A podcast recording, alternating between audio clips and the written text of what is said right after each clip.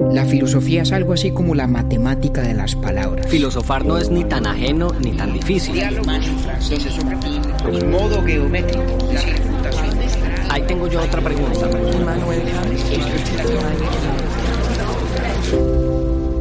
Urbi et Orbi a la ciudad y al mundo. Buenos días, buenas tardes, buenas noches. Bhagavad Gita es un clásico de la literatura védica, que son los textos religiosos de la antigua India escritos en sánscrito. En el año 400 a.C.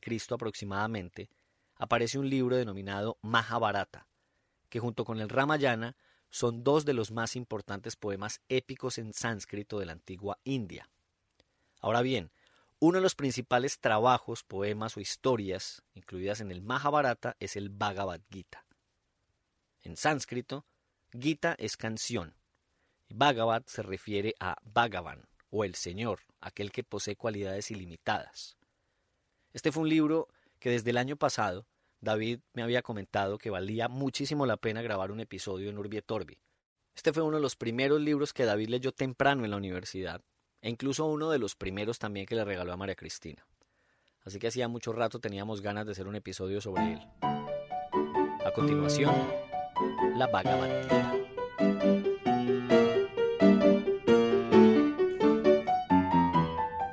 Compañero, bienvenido a Urbi et Orbi. ¿Qué hubo, Octi?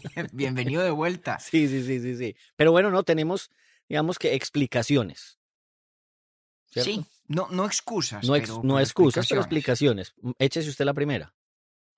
Pues estuvimos eh, haciendo un taller de lectura maravilloso sobre un gran ensayo del también grande Harry Frankfurt. Provechosísimo, maravilloso. Yo aprendí un montón, creo que usted también. Así fue. Em, y en eso estuvimos siempre embolatados unas semanitas entre los episodios de Einstein y este. Pero bueno, hubo buenos, hubo muy buenos comentarios, la gente quedó contenta y, y por ahí volveremos con otro, con otro taller. Eh, de pronto yo ya no este año, pero muy temprano en enero esperamos, ¿no? Ahí vamos, ahí vamos Eso, eso anunciando. yo pues. también. Y el segundo, Así es.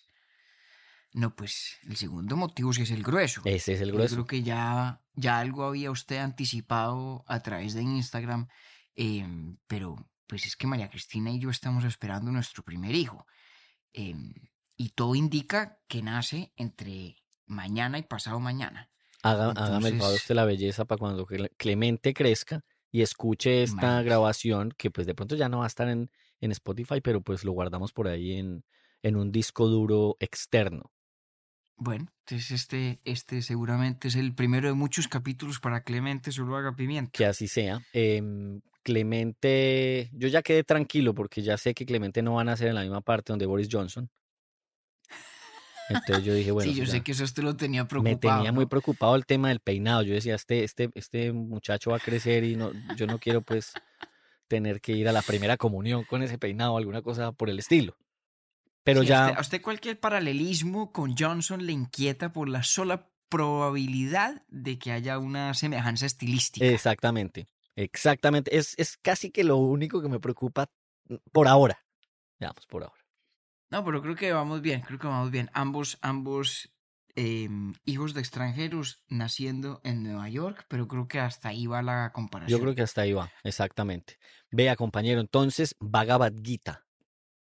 Un libro que usted, creo que fue el primer libro que usted leyó en la universidad. sí, o de los primeros. Y tiene usted una historia más muy bonita con ese libro y María Cristina. Sí, así es, hombre. Yo, yo leí por primera vez la Bhagavad Gita eh, en mi primer semestre de universidad. No creo haber oído siquiera sobre el texto antes de, de entonces. Ok. Lo leí, me encantó, lo disfruté muchísimo y mm, lo volví a leer, a leer por la época en que conocí a María Cristina. Yo, yo creo que lo releí poco después de conocerla y creo recordar además que fue el primer libro que le regalé yo a ella. Vea qué Eh, bacano eso. Algo me preguntó y, y le conté un poquito, le causó interés, intriga y se lo regalé. Creo que lo vino a leer unos años después, o sea, se lo habrá leído Cris hace dos o tres años. Y yo además lo releí precisamente eh, para preparar este capítulo. Es un libro bellísimo. Para quienes me pidan pues el dato inútil para, pero divertido, que cuando digo para quienes son pues una o dos personas. e- era el de Boris Johnson. Eh, ahí ya se cumplió la, la tarea. Para Vaga- que no se queden esperándolo. Para que cuelguen. ese- tal cual. Bhagavad Gita, pues vea, a mí me pasó lo mismo con usted. En enero del año pasado estábamos comprando libros y usted me Eh. dijo, vea, compre este libro que este es un episodio muy bueno para hacer. Y además me dijo usted que a mí me iba a despertar un especial interés. Y en efecto pasó. Sí. Sí, porque a usted, le, a usted siempre le ha gustado los temas que tienen que ver con religión, Sí, con, digamos, religiones ajenas a, a las cuales han, digamos, están culturalmente, culturalmente próximas a, a su crianza a su de historia, acuerdo. como es el caso del hinduismo. Sí, Y además, además yo creo que es un texto que, que conjuga muy bien eh, una perspectiva religiosa, además revestida de enorme interés filosófico. Espero haber, haber atinado. sí, no, pero por completo. Tanto que fue, fue el interés especial que me suscitó que yo le quiero echar el contexto, el contexto histórico, pero usted ahí me lo va, me lo va puliendo por, por si se me escapan cosas. Hágale, Sí. maestro. Entonces lo hice versión como para el octavio de enero de 2021. Entonces, Bhagavad Gita es un clásico de la literatura védica, ¿sí o no? Que son los textos Sí. religiosos de la antigua India, que además están escritos en sánscrito. Por eso es que hay tantas ediciones y tantas traducciones, unas mejores que otras y demás, porque todo esto es eh, literatura pues escrita en sánscrito. Entonces, las Vedas son cuatro, después de ellas vienen otras que usted ahorita, yo sé que sí sabe, porque a mí se me olvidó después de esas, hay otras, pero Las, las Upanishads. eso, eso. Después de esas, más o menos como en la mitad del primer eh, milenio antes de Cristo, ¿sí? El 400 o el 500, aparece otro libro que se llama el Mahabharata, ¿sí? Correcto. que este es en parte una interpretación de aquello que se había escrito, eh, las, las cuatro Vedas, eh, pero con un lenguaje, digamos, más entendible para la época, es como lo que yo me, me, me encontré. Y dentro de ese Mahabharata, que narra la lucha de dos grupos, de una familia que ve- vendrían siendo, ahorita usted eh, profundiza en ello, eh, son dos grupos de primos, el Mahabharata eh, tiene un poema épico, que son 400 versos, ¿verdad? 18 capi- 700 versos y 18 Sí. capítulos, que se llama Bhagavad Gita, que es uno de los poemas épicos pues, más lindos que tiene el Mahabharata, que es un libro mucho más extenso. Exactamente. Y encontré Digamos yo... el... A ver, no, no, Hágale. no, hágale usted No, bien no, pueda. No, No, yo pues es que yo tengo ahí un chiste eh, de Octavio, una octaviada. Pero usted me, usted- pero, me da, vez pa- pero me da permiso. Sin anestesia, sin ¿No? anestesia. Gracias. es que- no, no, mentiras, no, no, es un chiste. En sánscrito, Gita es canción. ¿Estamos bien, sí o no? Sí, correcto. Y en Argentina es plata. No. Pero no me cuelgue, compañero. Ay, Dios mío. Que además, perdón empeorarlo, es un double pun, diría uno. ¿no? ¿Por qué? Porque Argentina Ajá. viene del latín argentum, que significa plata. Ah, no jodas. Sí, claro. Vea, vea usted. Me gusta más. Bueno. Ese está, está más bueno ¿Sí ve todavía el cómo le tiré dato. un salvavidas ahí No, el es- berraco para que no diga que uno es mal amigo? Esa, gener- esa generosidad suya. Y eso que le tengo otro, pero este no era un chiste, este que le voy a decir. Porque a mí sí me ayudan los datos de cultura popular como para entender, como para visualizar el tema. Entonces, cuando yo me encuentro que en el. Mahabharata narra la lucha entre dos grupos de primos, uno son los. Pandavas o Pándavas, Pándavas será. Em, entonces yo decía, estos vienen siendo como los Stark de Game of Thrones. O al menos en la primera temporada. sí, Sí, al o al menos en la primera temporada, porque son los, los herederos legítimos del trono. Claro, ¿sí? pero ahora nos están cambiando la historia. Ahora tocaría exacto. decir que son los, los Targaryen, ¿no? Que, claro, con, sí, exactamente. Incluso hasta desde la final del, de, de Game of Thrones como tal de la serie. Pero, pero a mí me ayudó eso, porque en los Pándavas aparece un príncipe que se llama Arjuna. Sí, señor. Vamos a llamarlo Arjuna nosotros y no Arjuna, pues para que no se nos parezca a. ¿Cierto? A Ricardo. Sí, por Listo. favor, por favor. Vamos, Perfecto. quedémonos con Arjuna. Hasta ahí vamos bien, digamos, ¿no? y digamos que sí, nos tendrán que disculpar todos y, y, y déjeme antes de volver un poquito al detalle ese contexto, dos, dos advertencias muy sencillas. La primera es que yo no soy experto en, en el hinduismo ni en la tradición del pensamiento religioso y filosófico de Oriente en general, mucho menos el de la India en particular. O sea que este es un capítulo que estamos grabando con mucho pudor. Yo creo que en parte por eso nos tomó tanto tiempo llegar a él, aunque hemos sabido que se había de hacer desde hace mucho rato. De ¿no? acuerdo. Entonces, em, en eso confieso que, que vamos a hablar desde, desde un lugar de relativa ignorancia. Segundo, como ya usted se va a dar cuenta, este es un, un texto que nos ofrece unas ideas, algunas de las cuales parecen muy familiares em, y se designan con palabras que sí no son muy familiares, pero que normalmente se usan fuera de todo el contexto de la Mahabharata y de la Bhagavad Gita. Palabras como yoga, por ejemplo, Sí. o karma. Eh, y advierto esto porque el gran riesgo que vamos a correr es que esto termine pareciendo pues un capítulo de autoayuda, que eso decididamente no somos nosotros. O sea, Octi, usted y yo escasamente nos ayudamos a nosotros mismos como para pretender aquí darle herramientas a los demás para que se ayuden a sí mismos y creo que nunca ha sido esa la vocación nuestra. De Es acuerdo. un podcast de filosofía. Que es más, exacto, Eh, es tal cual por eso, porque nuestra línea pues es, es de filosofía y, Sí, y es otra porque pues nos declaramos completamente incapaces de ayudar a, a alguien, porque pues Sí, no, no, ¿Cómo? no, yo pues decir, suficiente, suficiente gente con más autoridad ha dicho cosas a lo mejor útiles para los demás, no nos cabe a nosotros esa, arrogarnos ese rol, pues. Entonces, hechas esas dos salvedades de que yo no soy experto en la materia em, y de que además vamos piano piano para, para no errar en el propósito de dilucidar las ideas filosóficas de este poema extraordinario y bellísimo, eh, con esas dos advertencias, volvamos entonces como a ese, a ese contexto que usted trazó. Efectivamente hay un poema épico del hinduismo escrito en sánscrito que se llama la Mahabharata y que cuenta este conflicto entre dos grupos de primos. Son dos grupos de primos que se están peleando la herencia del reino de su abuelo, ¿correcto? correcto. Hay un grupo de 100 primos. El papá de los 100 primos se llamaba Dhritarashtra y no lo vuelvo a pronunciar porque es imposible. Son Sí. 100. Y por el otro lado hay cinco primos hijos de Pandu. que son los pándavas. Exactamente. supuesto, Entonces exacto. están los pándavas y a los otros digámosles los 100. Los pándavas y los 100. Listo. Los pándavas son solo cinco. Entonces lo que ocurre básicamente es que los pándavas y los 100, digamos ambas ramas de la familia, reclaman el derecho legítimo a heredar el reino de Kurukshetra y em, terminan encarnizados en una pelea, en una guerra. Sí. La guerra es, es especialmente, digamos, difícil para los pándavas porque es que los pándavas se criaron con los 100, ¿cierto? Se criaron juntos. Los pándavas crecieron en la casa del tío. Y en algún momento se rebelan después de que los han enviado al exilio y, y van a la guerra a pelear por el, por el reino que creen que merecen. De acuerdo. Y Arjuna es uno de los cinco pándavas, como usted decía, es uno de sus cinco primos. Entonces, Arjuna está en el campo de batalla. Y en el libro 6 de la Mahabharata, que es el que incluye a ese texto que conocemos em, como la Bhagavad Gita, está Arjuna en el campo de batalla a punto de que empiece el combate. Exactamente. Y lo que narra la Bhagavad Gita podríamos describirlo como una visión mística, a lo mejor de unos pocos segundos, que ocurre en el instante antes del inicio de las hostilidades.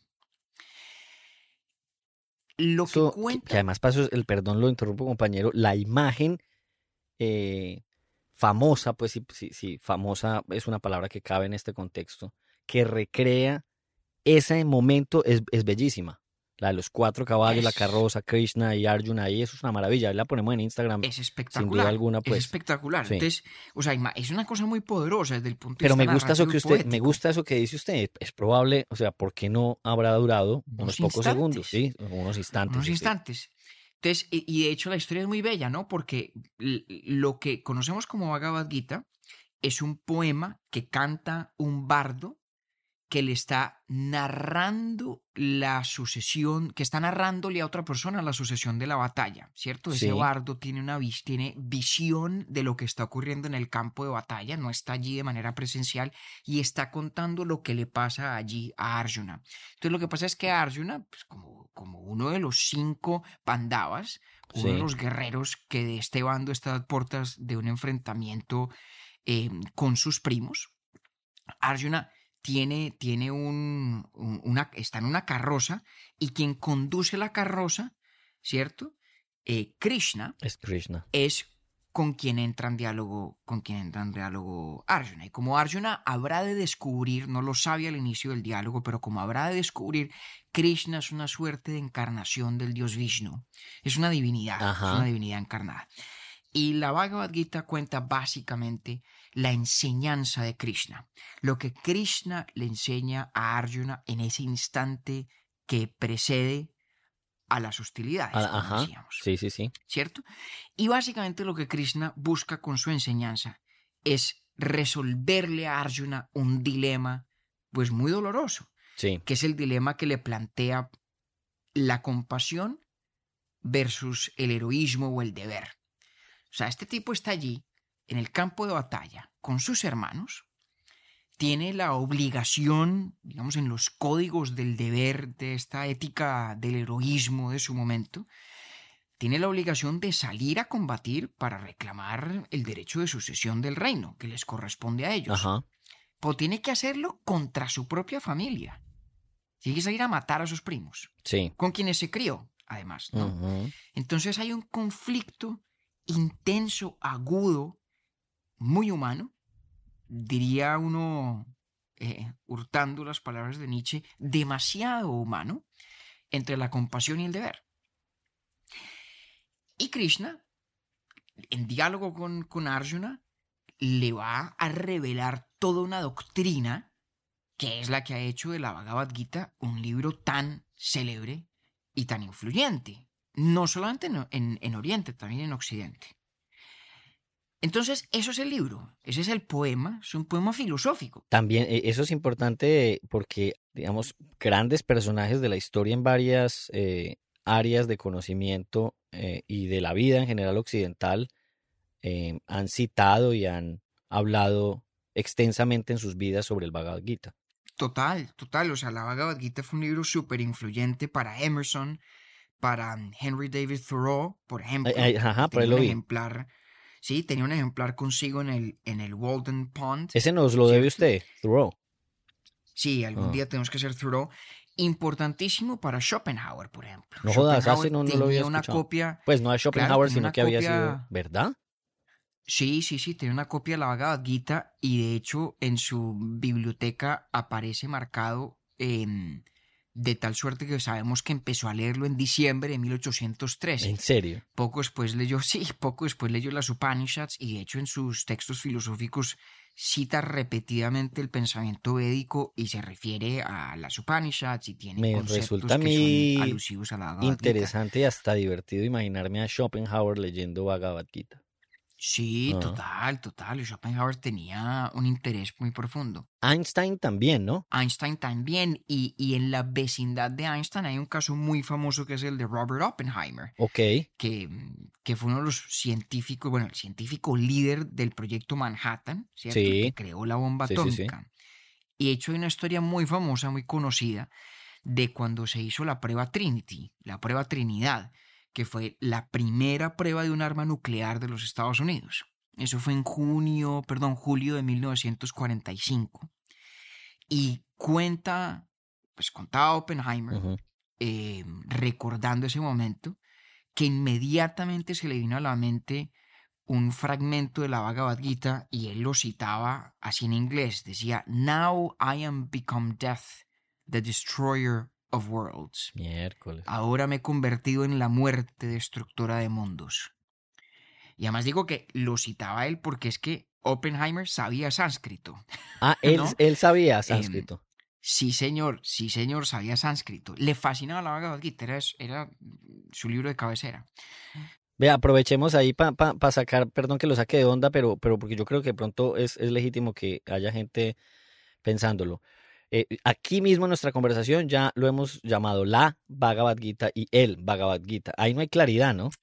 N- No que yo sepa y, y- y no creo que pueda haberla, ¿no? Porque Bhagavad Gita es, es, digamos, una transliteración del sánscrito. Eso no tiene género en español.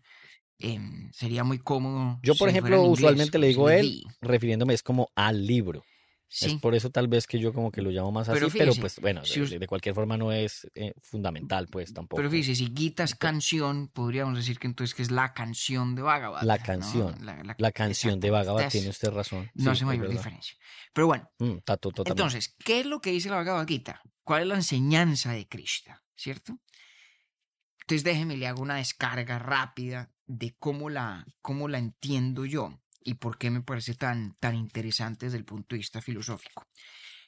Em, yo creo que para entender lo que la Bhagavad Gita propone o lo que Krishna le plantea a Arjuna en, en esta canción, en este poema filosófico, em, Sí. se entiende a partir de la interacción de, de cinco conceptos, ¿cierto? Cinco conceptos y, y voy, a, voy a dar, como, como anuncié al principio, las, los nombres en sánscrito también, pero repito, bajo el entendido de que significan una cosa muy particular en este ámbito que a lo mejor no tiene mayor conexión con lo que en la cultura popular se entiende por esos vocablos. Cinco conceptos. El primero es Dharma. Dharma significa deber Sí. sagrado. El deber sagrado es, se refiere a las obligaciones que tenemos las personas de conformidad con el orden cósmico.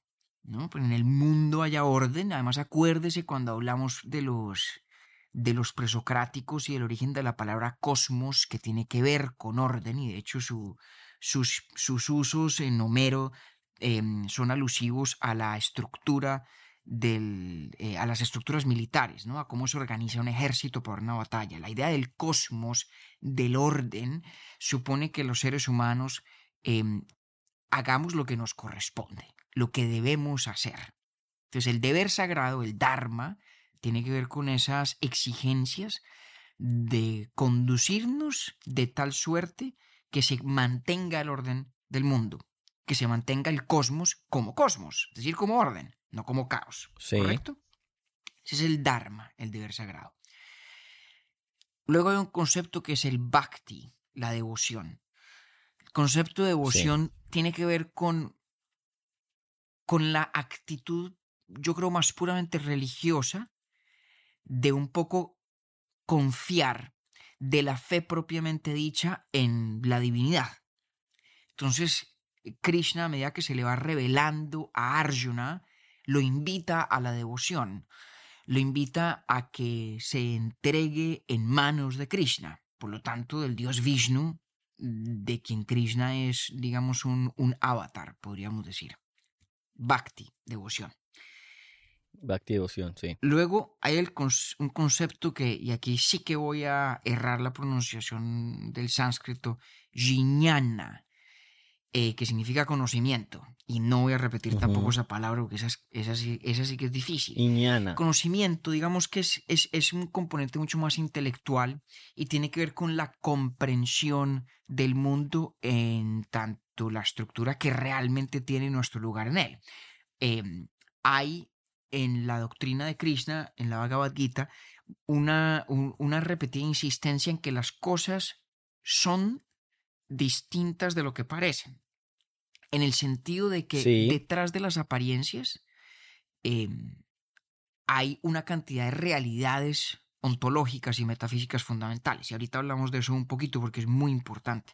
De hecho, no, no para distraernos mucho, pero es, es uno de los componentes centrales de lo que Schopenhauer tanto valora del pensamiento védico, ¿sí? que es la idea que él repetidamente utiliza el velo de Maya, la idea de que la- el mundo apariencial, las cosas como se nos Sí. presentan, son distintas de como en realidad son. ¿sí? Mm, Vea usted, ah, ah, pero, pero sirve mucho, ¿sabe para qué más? Para antojarme, porque yo a Schopenhauer No le tenía ganas. tengo, mm, pero muy poquitas. Ah, no, no, no. pero, pero, pero si ya usted me hace ahí, pero si usted ya me No. hace aquí, ya me lo ven- ya, me lo supo vender. Bueno, lo que pasa es que para que hablemos de Schopenhauer, primero tenemos que hablar de Kant, porque es que, re- repito, no me quiero distraer mucho, y- pero sí, sí, sí. Schopenhauer es como inyectarle las Upanishads a la crítica de la razón pura. Y algún día me va a entender qué quiero decir con eso. Ok, sí. Bueno. Bueno, sí, yo me voy a olvidar, voy a decir olvidarme de Haga eso caso en omiso. 543. Haga caso omiso. Sí. Entonces ahí vamos Pero tres venga, entonces, ve, conceptos. cierto, cierto que Bhakti, para volver ahí a lo de Bhakti, es como la vía más segura al crecimiento espiritual. Hombre, lo que pasa es, Es que, do- lo que pa- todavía no hablemos de vías, todavía no hablemos de vías. Vale. Estamos Vale, como, vale, vale. construyamos un poquito como el, el- el aparato conceptual elemental para empezar a entender Listo. el idioma eh, y la estructura de nociones con las que, con las que Krishna transmite su, su doctrina, que tiene que ver con, con los caminos a, y ahorita hablamos qué son esos caminos y hacia dónde es que se supone que conducen. ¿Cierto? Listo. Entonces, hablamos del deber sagrado, dharma, de la devoción, bhakti, del conocimiento, cuya palabra en sánscrito no voy a repetir, porque me enredo. Y faltan dos más, porque dijimos que eran cinco. Sí. Acción, karma y disciplina, Karma. yoga. Entonces, karma, acción. Karma no tiene nada que ver en este contexto. Hombre, tiene algo que ver, pero no significa lo que la gente cree que significa el karma. Exacto, no únicamente. No, no, no, no, no, no, no. Cuando la gente habla de karma, lo que en el fondo está queriendo decir es que ojalá lo que de bueno alguien hace se le recompense el mundo y ojalá lo que de malo hace se lo castigue. Y es, un- es es. una expresión un poco de, de pensar con el deseo, creo yo, muchas veces, em, aunque en otras pues está soportada en alguna convicción metafísica u, u ontológica de fondo. Pero en este caso, la palabra karma significa acción, em, contrapuesta a la inacción, al no hacer nada, ¿no? Es Sí. acometer conductas y hacer cosas en el mundo. Entonces, por ejemplo, podríamos decir que en el caso de Arjuna, el Dharma, su deber sagrado, tiene que ver con que haga ciertas cosas. Una de ellas, por dolorosa que sea, es la de salir a combatir con sus primos. Y pues, en, en efecto, matarlos. Y, y esa es la Sí. acción que corresponde a su deber sagrado. Ese es el karma que corresponde a su dharma, en este caso. Y luego está el concepto último de este. Que es yoga. de esta estructura de cinco básicos que es yoga o disciplina, ¿no? Ese Ujú, pues creo que sí. se explica a sí mismo. Ese no, no es de, no es de muy, muy difícil comprensión. Esos son los cinco conceptos básicos. Ahora, en la tradición del, del hinduismo hasta el momento, de la Mahabharata y, y por lo tanto la Bhagavad Gita, eh, hay, hay bastantes elementos de ascetismo, sobre todo en las Upanishads. Hay bastantes elementos de una noción de que el ideal de la vida y el propósito del vivir y lo que en últimas produce la liberación y la libertad y sobre todo la liberación del ciclo de la reencarnación es la completa cesación de toda acción. Es el separarse del mundo. ¿Sí? Es algo así como el ideal de la anacoreta. Es renunciar al mundo. ¿Vale? Y eso, digamos, Vale. tiene clara resonancia, yo creo que en la cultura popular con el budismo, con elementos del hinduismo, etc. Hay mucho de eso. Pero parte de lo que la Bhagavad Gita busca hacer es plantear un camino diferente al mismo fin, que es el de la liberación o la libertad, que en sánscrito es mokshu. Entonces, ¿cuál es moksha, perdón? ¿Cuál es ese ese propósito, ese ese punto de culminación de libertad o de liberación moksha? Es básicamente el que uno esté ya exento del ciclo de la reencarnación, de la muerte y el renacimiento permanente, que es una idea que se va gestando en la, en la tradición védica antes de que aparece en la escena la Mahabharata y por lo tanto la Bhagavad Gita. ¿sí? En plata blanca, digamos, uno nace, vive una vida, se muere, reencarna, vuelve y se muere, Vuelve. vuelve y reencarna, Ujú. vuelve y se muere.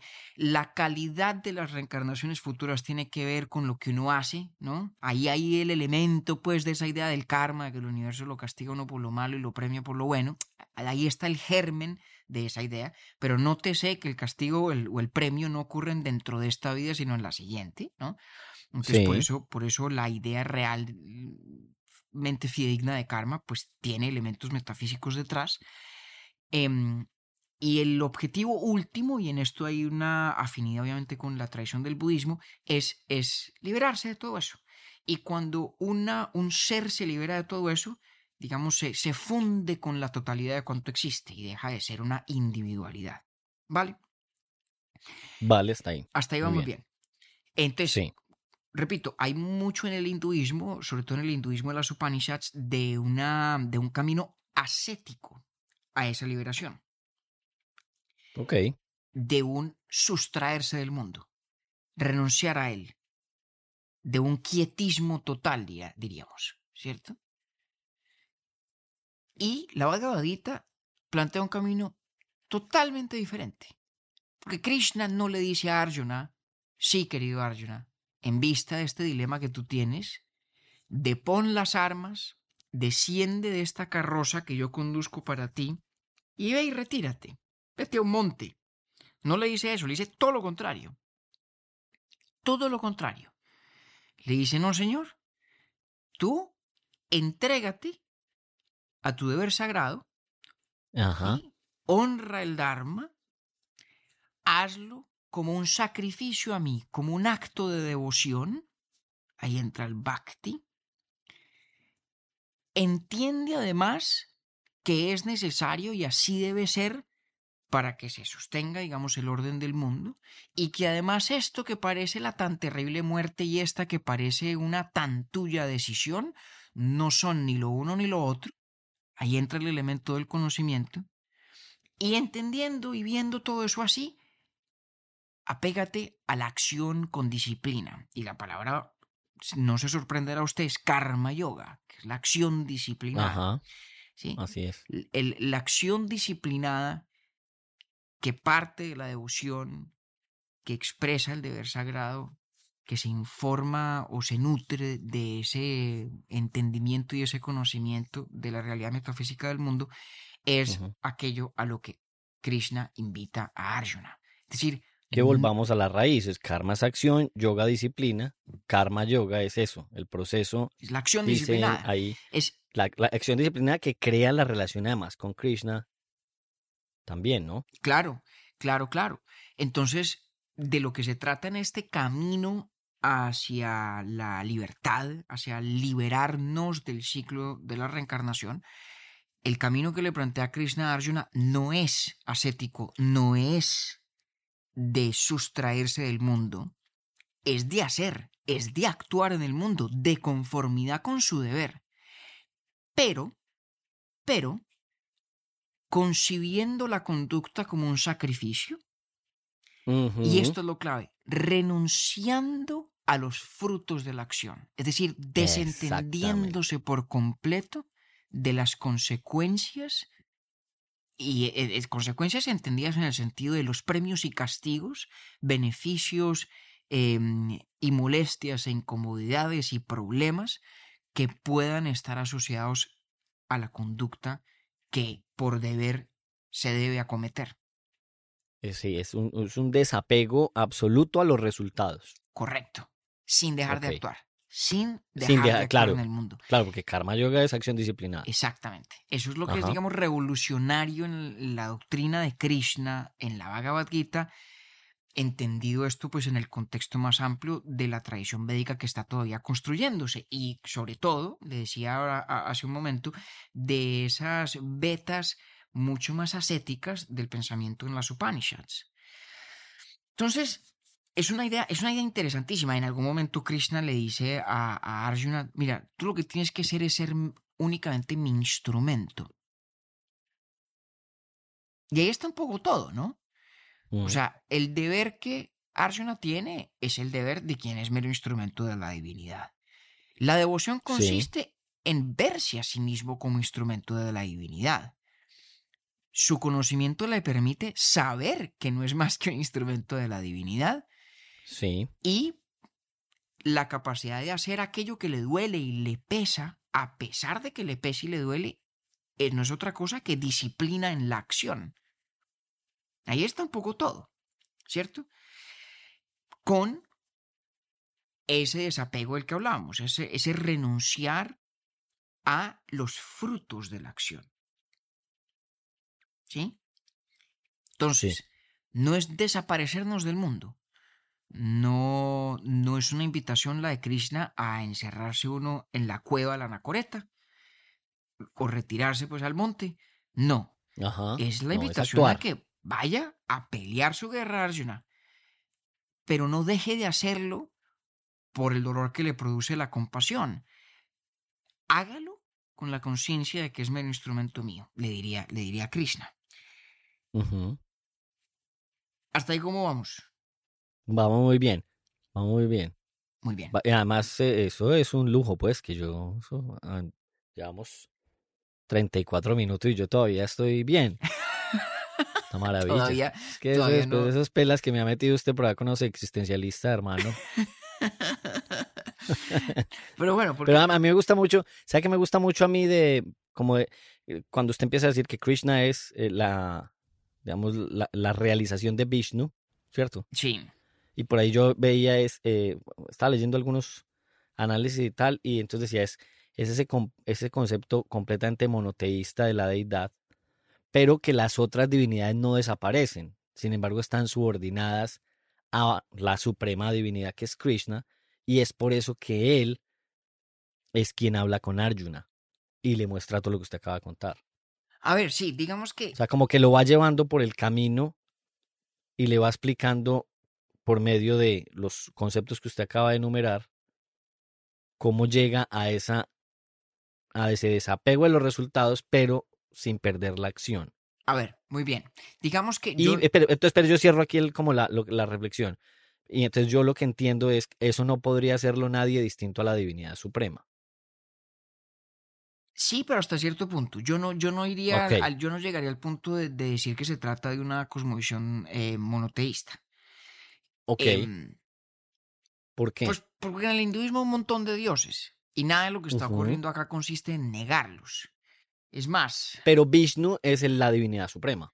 Sí, en este caso sí, pero también es cierto que Krishna se identifica con otras divinidades directamente. Es más, Ah, a ver si. Sí, por ejemplo, aquí lo tengo enfrente. Si usted mira el, el- el- la décima enseñanza, cada enseñanza es un capítulo, ¿no? Son Ujú, 18. Sí, sí, sí. La décima Ajá. enseñanza, en los versos entre 21 y 25, ¿cierto? Eh, Krishna dice, yo soy Vishnu, yo soy Indra, yo soy Shiva, yo soy Meru, yo soy Brigu, yo soy Mm. Himalaya. Krishna es un montón de... Hasta incluso dice que es el río Ganges. O sea, Krishna no es solo Vishnu. No. Y es también Eso la muerte. muy- eso es- Y es también la muerte.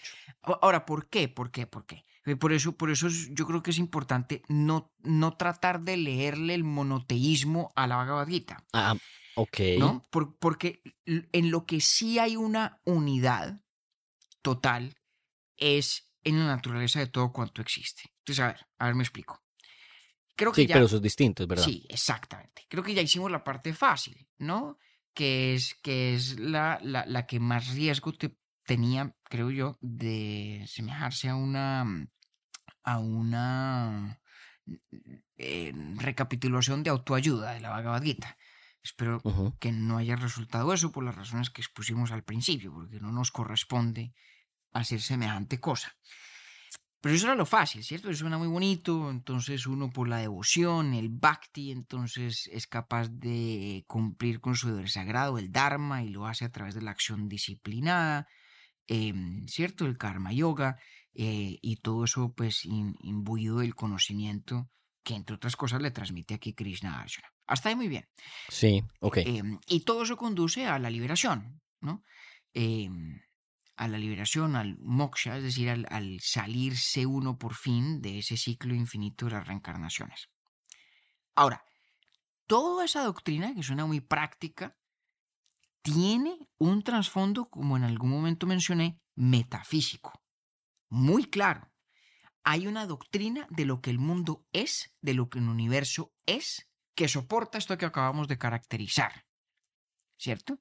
Es decir, uno no puede sustraer todas estas ideas, mm, al menos tal y como aparecen acá en la doctrina de Krishna, del Dharma, del yoga, del karma, del bhakti, etc., de ese trasfondo metafísico. Entonces, bueno, ¿cuál es el trasfondo metafísico en cuestión?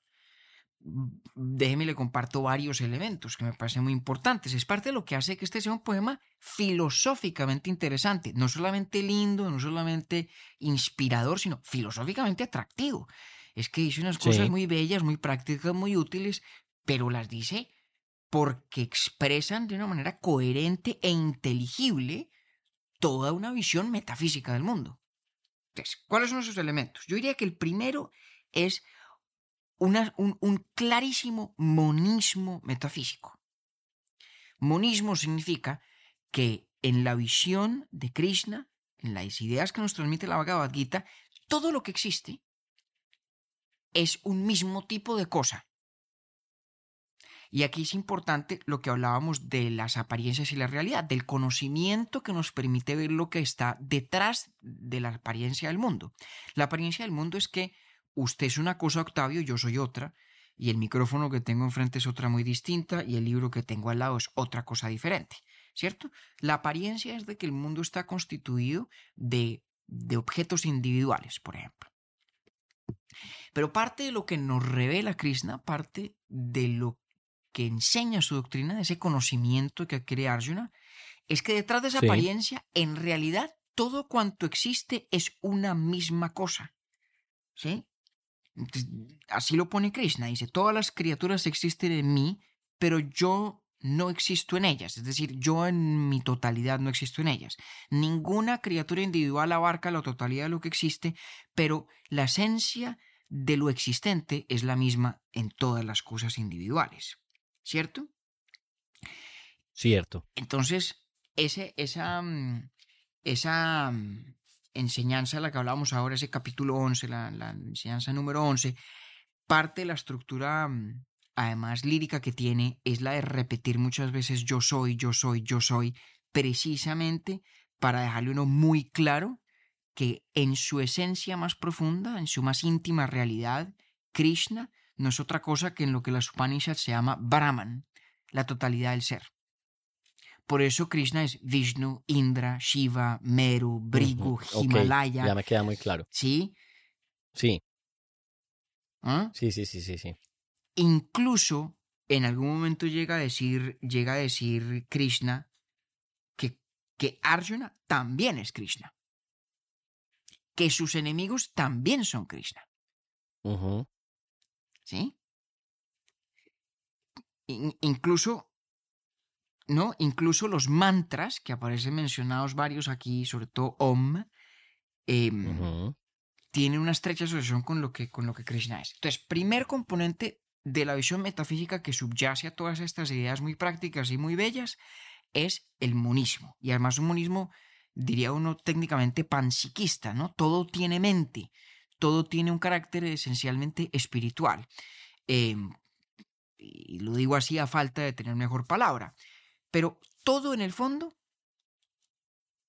es, la, e- es una expresión de una única entidad, de una única cosa que existe. Apunte esto para el día en que hablemos de Schopenhauer y ya en ese futuro momento empezará usted a hilvanar y a ver los muchos vasos comunicantes. Lo segundo es también una imagen del mundo, yo diría, bastante clara en su carácter determinista. Una de las cosas que le enseña Krishna a yo le iba a preguntar eso a usted, Sí, claro. por el determinismo. Claro, una de las cosas que le enseña Krishna a Arjuna es que la idea de que Arjuna está tomando decisiones es un espejismo, Ok. ¿no? Por allá en el, en el capítulo 17, en la enseñanza 17, le dice, le dice Krishna a Arjuna, le dice, tu decisión es fútil, ¿sí? En el sentido de que tú piensas en tu individualidad y te dices a ti mismo, no lucharé, porque la naturaleza te obligará. Como quien dice, la, la idea de que yo decido qué hago y qué no hago en cada momento determinado es, es un espejismo psicológico, es una ilusión. Es parte de ese mundo apariencial que el conocimiento íntimo de la realidad de las cosas nos dice no es tal y como se presenta. ¿No? Sí. Entonces fíjese que ahí se va volviendo más compleja la imagen de todo esto. Una metafísica monista, todo lo que existe en el fondo es aspecto o modo de una misma cosa. ¿No? Nótese que en eso no es tan distinto Spinoza, ¿no? Acuérdese, Spinoza también es un monista consagrado y profeso. Determinismo total, nuevamente, valga notarlo, común con Spinoza. Aquí, en este, en este mundo, aunque la apariencia sea de libertad, de que yo decido qué hago y qué no, en realidad todo lo que ocurre y todo lo que ha de ocurrir, ese ha de ser lo que será. Punto. Y eso tiene además que ver con, con, la manera como el conocimiento permite que la acción sea disciplinada. ¿Por qué el conocimiento ayuda? Porque cuando Arjuna se da cuenta de que esa sensación de libertad, de que él puede decirse a sí mismo no lucharé, cuando se da cuenta de que eso es un espejismo, pues eso le permite más fácilmente acometer su deber con disciplina, porque sabe que está siendo, volvemos al principio, mero instrumento de Krishna. Entonces, monismo, determinismo. Tercero, que ya lo mencionamos, la reencarnación, la metempsicosis, la idea de que las, entre comillas, las almas o los yos eh, subsisten muchas vidas biológicas, las trascienden, que es un sánscrito, es la doctrina del samsara, ¿cierto? Entonces, ahí es donde entra la relación con esa idea de la totalidad de cuanto existe, que es Brahman, y el yo, digamos, que reencarna es Atman, ¿no? No es el yo David Zuluaga, sino aquella esencia reencarnada en David Zuluaga, y que ha sido quién sabe qué cosas antes y vaya uno a saber qué será después. ¿Qué será después? Y que luego, cuando se produce la, la, liberación o la libertad total, el, el, digamos, el moksha al que se aspira, Atman se funde con Brahman. En esto es muy parecida a la doctrina del nirvana en el budismo, Mm, ¿vale? Que tiene una particularidad, y es que ya en ese momento deja de ser un yo, deja de ser una individualidad. Fíjate que esto es muy importante. Cuando uno se da cuenta del elemento del monismo, de que todo lo que existe en el fondo es una misma cosa, no solamente, en este caso, no solamente un mismo tipo de cosa, sino en su realidad más íntima, una misma cosa, que es Brahman, que es la totalidad de lo que existe. Y además se usted cuenta que el objetivo último es, digamos, la fusión de Atman, de este ser íntimo, eh, con Brahman, con la totalidad de lo que existe, pues el camino conduce al final de todo a la disolución total del yo. Porque se funda con Brahman. Exacto. Al final de todo, de lo que se trata para Arjuna es de dejar de ser Arjuna. Es, es, digamos, fundirse del todo en Brahman y dejar de ser una entidad individual. Dejar de ser ese Atman que ha reencarnado muchas veces, que reencarna en un momento determinado como Arjuna y que luego pues reencarnará como otra cosa, a menos que Arjuna pues haya tomado suficientemente atenta nota de la revelación de Krishna y de golpe esta era su última vida. Y allá, derecho para Brahman, sin reencarnaciones subsiguientes. Y, y esto es muy importante, Octi, porque es que a veces cuando la gente piensa en estas, en estas nociones o en estas doctrinas, no se percata de la importantísima y, en mi opinión, muy radical exigencia de que al final de todo se deja de existir, literalmente hablando, como un ente individual. Ujú. Esto es muy distinto, por ejemplo, del, del paraíso de Dante. En el paraíso de De Dante uno es uno. O sea, usted y yo, si algún día llegamos allá, cuando entremos, San Pedro va a tener en su, en su libro de registro de ingresos, Es un libro. ¿sí? Eh, el nombre Octavio Galvis Villegas, David Chuluaga Martínez, y mucho gusto, ¿cómo está? Tal, y uno es uno, usted es usted Bien y yo soy yo. Aquí. O no, espera un momentico que aquí hay como un problema. Espérame, acá en este. Aquí en esta sala. Un ratico. Pero, pero como, En O sea- cambio, sí, pero ese es el fin supremo. pero, pero es, es, es una preservación de la singularidad, Es una preservación. de la Me individualidad, gusta eso. Me gusta eso. Es una preservación de la singularidad. no una disolución. de la Allí no. Eh, eh, aquí sí. Algún día, algún día, Octi, tenemos que hacerle un capítulo al gran Miguel de Unamuno, a quien le Oiga, sí, pero lo ha anunciado usted más de una vez. Sí, no, pues es que Don Miguel es Ah. fantástico. A quien le obsesionaba el tema de la inmortalidad, era su gran, su gran fascinación intelectual y además estaba convencido de que una persona que no estuviera fascinada, intrigada, inquieta, angustiada incluso por el tema de la inmortalidad, pues era, era casi incomprensible. Em, Y una de, los, de las grandes inquietudes de don Miguel es precisamente que la inmortalidad que importa, la única que vale la pena es la inmortalidad mía. La, Ok. y lo dice muchas veces, la mía, la de Miguel de Unamuno, rector de Salamanca, ¿no? No la, no la inmortalidad, pues ahí etérea de un Atman que se funde en Brahman, ¿no? O de un Nirvana No. que es una disolución, un La él. difuminarse total de No, no, es la mía. Esa La es la que me importa Ajá. la otra no. Entonces es muy importante y es, repito, parte de lo que hace que este sea un- no solamente un poema muy bello y no solamente mm, escrito pues con un poder estético y evocativo extraordinario y además inspirador para muchos. em, además de todas esas cosas, lo que lo, que- lo hace un poema, di- dirían los amigos españoles, cojonudo, es que es em, filosóficamente importante y serio, porque la revelación que le ofrece Krishna a Arjuna es una revelación filosófica. Es una revelación de conocimiento, que hace posible todo lo demás porque tiene todo ese calado filosófico de expresar una visión monista y determinista de un mundo donde el, el yo apariencial reencarna hasta que liberándose del ciclo de reencarnación se reincorpora la totalidad de cuanto existe que es, que es Brahman. No es cosa fácil. Sí, no, pues ¿no? tan filosófico que cuando yo empezaba ahí a, leerlo, pues que precisamente me encontraba con eso, que es un poema y el, y el libro, pues el Mahabharata, em, que ofrece la respuesta a las preguntas que usted me decía, son las de la filosofía, que son las mismas, fundamentales a la existencia. ¿Quiénes somos? ¿De dónde venimos? ¿Para dónde vamos? Claro, Ahí es donde está el quid del asunto, del Bhagavad Gita claro, o de la Bhagavad Gita. claro. Sí. Claro, claro, claro. Eh, entonces, el quid, para, para, para irlo recogiendo, el quid es, claro, la, la vía, el camino que ofrece, el camino de la acción disciplinada, ¿cierto? De, del karma yoga, que requiere o exige renunciar a los frutos de la acción, independizarse uno de si la cosa va a salir bien o va a salir mal, hacerla porque es el deber, es lo que corresponde hacerla como un sacrificio, le dice Krishna Arjuna. Entonces, sí, una parte es la revelación de ese camino.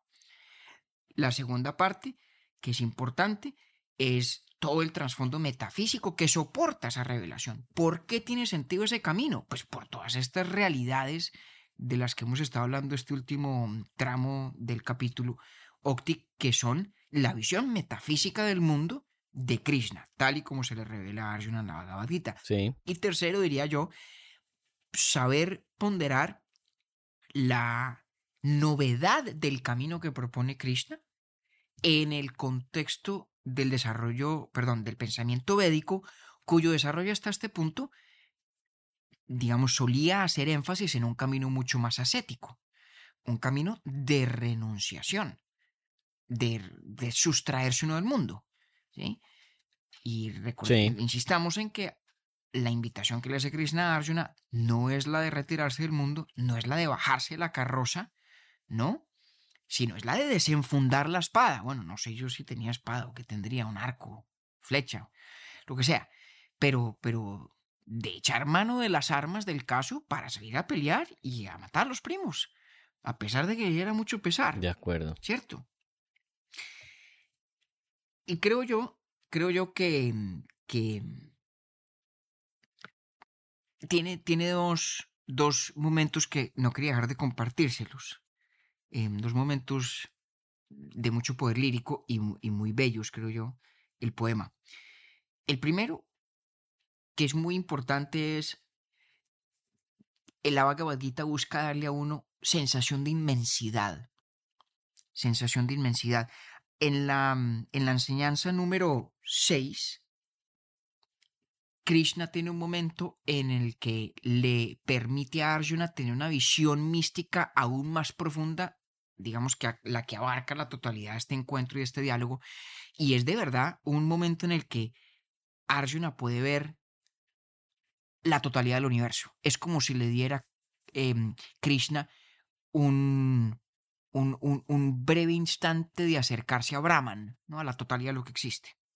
Sí, Entonces dice, dice el poema, entonces vio Arjuna al universo todo, con todas sus partes y en todos sus modos, como el cuerpo del dios de dioses. Vuelve y juega lo- aquello de que no creo que sea una caracterización eh, del todo acertada la de monoteísmo, ¿no? La monoteísmo. Sigue habiendo dioses. Em, y el dios de dioses, pues es, es- todo cuanto existe, que es la esencia de la, que de la cual todo emana, Brahman. Y dice, dice Arjuna, esta visión mística extraordinaria, no veo el principio, ni el medio, ni el fin de, su, de la totalidad. Y Krishna efectivamente refuerza esa, esa percepción de inmensidad en un punto magnífico donde dice lo siguiente, soy el tiempo envejecido, creando la destrucción del mundo. ¿Y qué verso? Soy el tiempo envejeciendo, perdón, creando la destrucción del mundo. El tiempo envejeciendo, creando la destrucción del mundo. Dos antítesis exquisitas. El tiempo que envejece y la creación La creación que destruye. que destruye. Exactamente. Eh, verso que además me hacía pensar a mí en, en uno que eh, al que le gastamos usted y yo mucho rato en la primera temporada. ¿Se acuerda del poema de Borges, Rosas? Sí. Mm, que dice Borges, el tiempo, esa inmortalidad infatigable que anonada con Mm. silenciosa culpa las razas y en cuya herida siempre abierta, que el último Dios habrá de restañar el último día, cabe toda la sangre derramada. El Ese- favor. Ese podría ser un verso, un verso de Krishna. El tiempo, Ah. que soy yo, diría Krishna, es una inmortalidad infatigable, va envejeciendo, pero es infatigable, y en cuya herida cabe toda la sangre derramada, entre otras la sangre de esa guerra, de esa batalla terrible que se narra en la Mahabharata. Y el último pedacito, que yo creo que es el que más sintéticamente recoge la doctrina de Krishna, el camino de Krishna. Le dice, le dice a Arjuna, esto es en la novena enseñanza, le dice, de este modo te liberarás de los frutos de la acción y de sus resultados auspiciosos y desfavorables. Armado de la disciplina de la renunciación, te Mm. liberarás y te unirás conmigo. Ha recogido todo. Perdón, Argentina. Eh, Pero sí. Vuélvamelo a leer, por favor, compañero. De este modo te liberarás de los frutos de la acción y de sus resultados auspiciosos y desfavorables. Armado de la disciplina de la renunciación, te, la- te liberarás y te unirás a mí. Te unirás conmigo. O sea, Brahman. Sí, ¿Sí o no? sí, sí, sí. Exactamente. Ah, es una nota. Es una raquera. O, Hey. o- me o sea, vamos a ver qué nos cuentan nuestros, nuestros pelagatos, porque ¿Cuántas veces ha leído usted el o la Bhagavad Gita? Yo una. Em, tres veces, tres veces. Y vendrán muchas más, espero yo, porque realmente es Sí, bello. sí, sabe que a mí, yo quedé con ganas también de, de, pues, de- de hacer lo que muchos hacen. Y es, es- eso es un libro de cabecera, pues. Sí, para mucha gente lo es, para mucha gente lo es. Eh, es, claro. es realmente extraordinario, es bellísimo, bellísimo. Y, y nada, hombre, queríamos yo creo que hacer nomás un par de cosas. Uno, pagarnos la deuda que nos teníamos usted y yo de hacer un capítulo sobre la Bhagavad Gita. Sí. Em, además de pronto presentárselo a mm, los pelagatos que no, que no lo conozcan, que no conozcan de este texto, a lo mejor les interesará explorarlo. No lo conocía Sí. yo antes de, de llegar a la universidad, supongo que no soy el único. Em, Bueno, pues no lo conocía yo y lo tenía en el, en el, en la biblioteca de- desde hace casi dos años. imagínese. Y lo vine a leer fue realmente para preparar el capítulo. Sí, y bueno, no era más el sí, propósito sí. nuestro y creo que por Valió eso estuvimos, por eso estuvimos dispuestos a incurrir el riesgo, sabiendo, como ya dijimos al principio, que ni usted ni yo somos expertos en, en- ni en sánscrito, ni en literatura védica, ni en hinduismo, em, y sabiendo además que corríamos el riesgo de de, de pronto dejarnos tentar por palabras que son algo familiares ya en la cultura popular para terminar tal vez no, no, no analizándolas, pero sí sacándolas del contexto que interesa cuando, cuando uno mira eh, un texto de esta envergadura. Sí, al menos pues para este propósito, ¿no? Al, men- al menos para este propósito, correcto. Exactamente. Eh, oiga, no, y además que muy especial que sea pues probablemente horas antes de la llegada triunfal de, de Don Clemente. Ay, hombre. Yo sí. lo voy a empezar a decir Don Clemente. Desde ya. Ah, Hombre, le pusimos nombre viejo y usted ya le va a poner el don de una vez.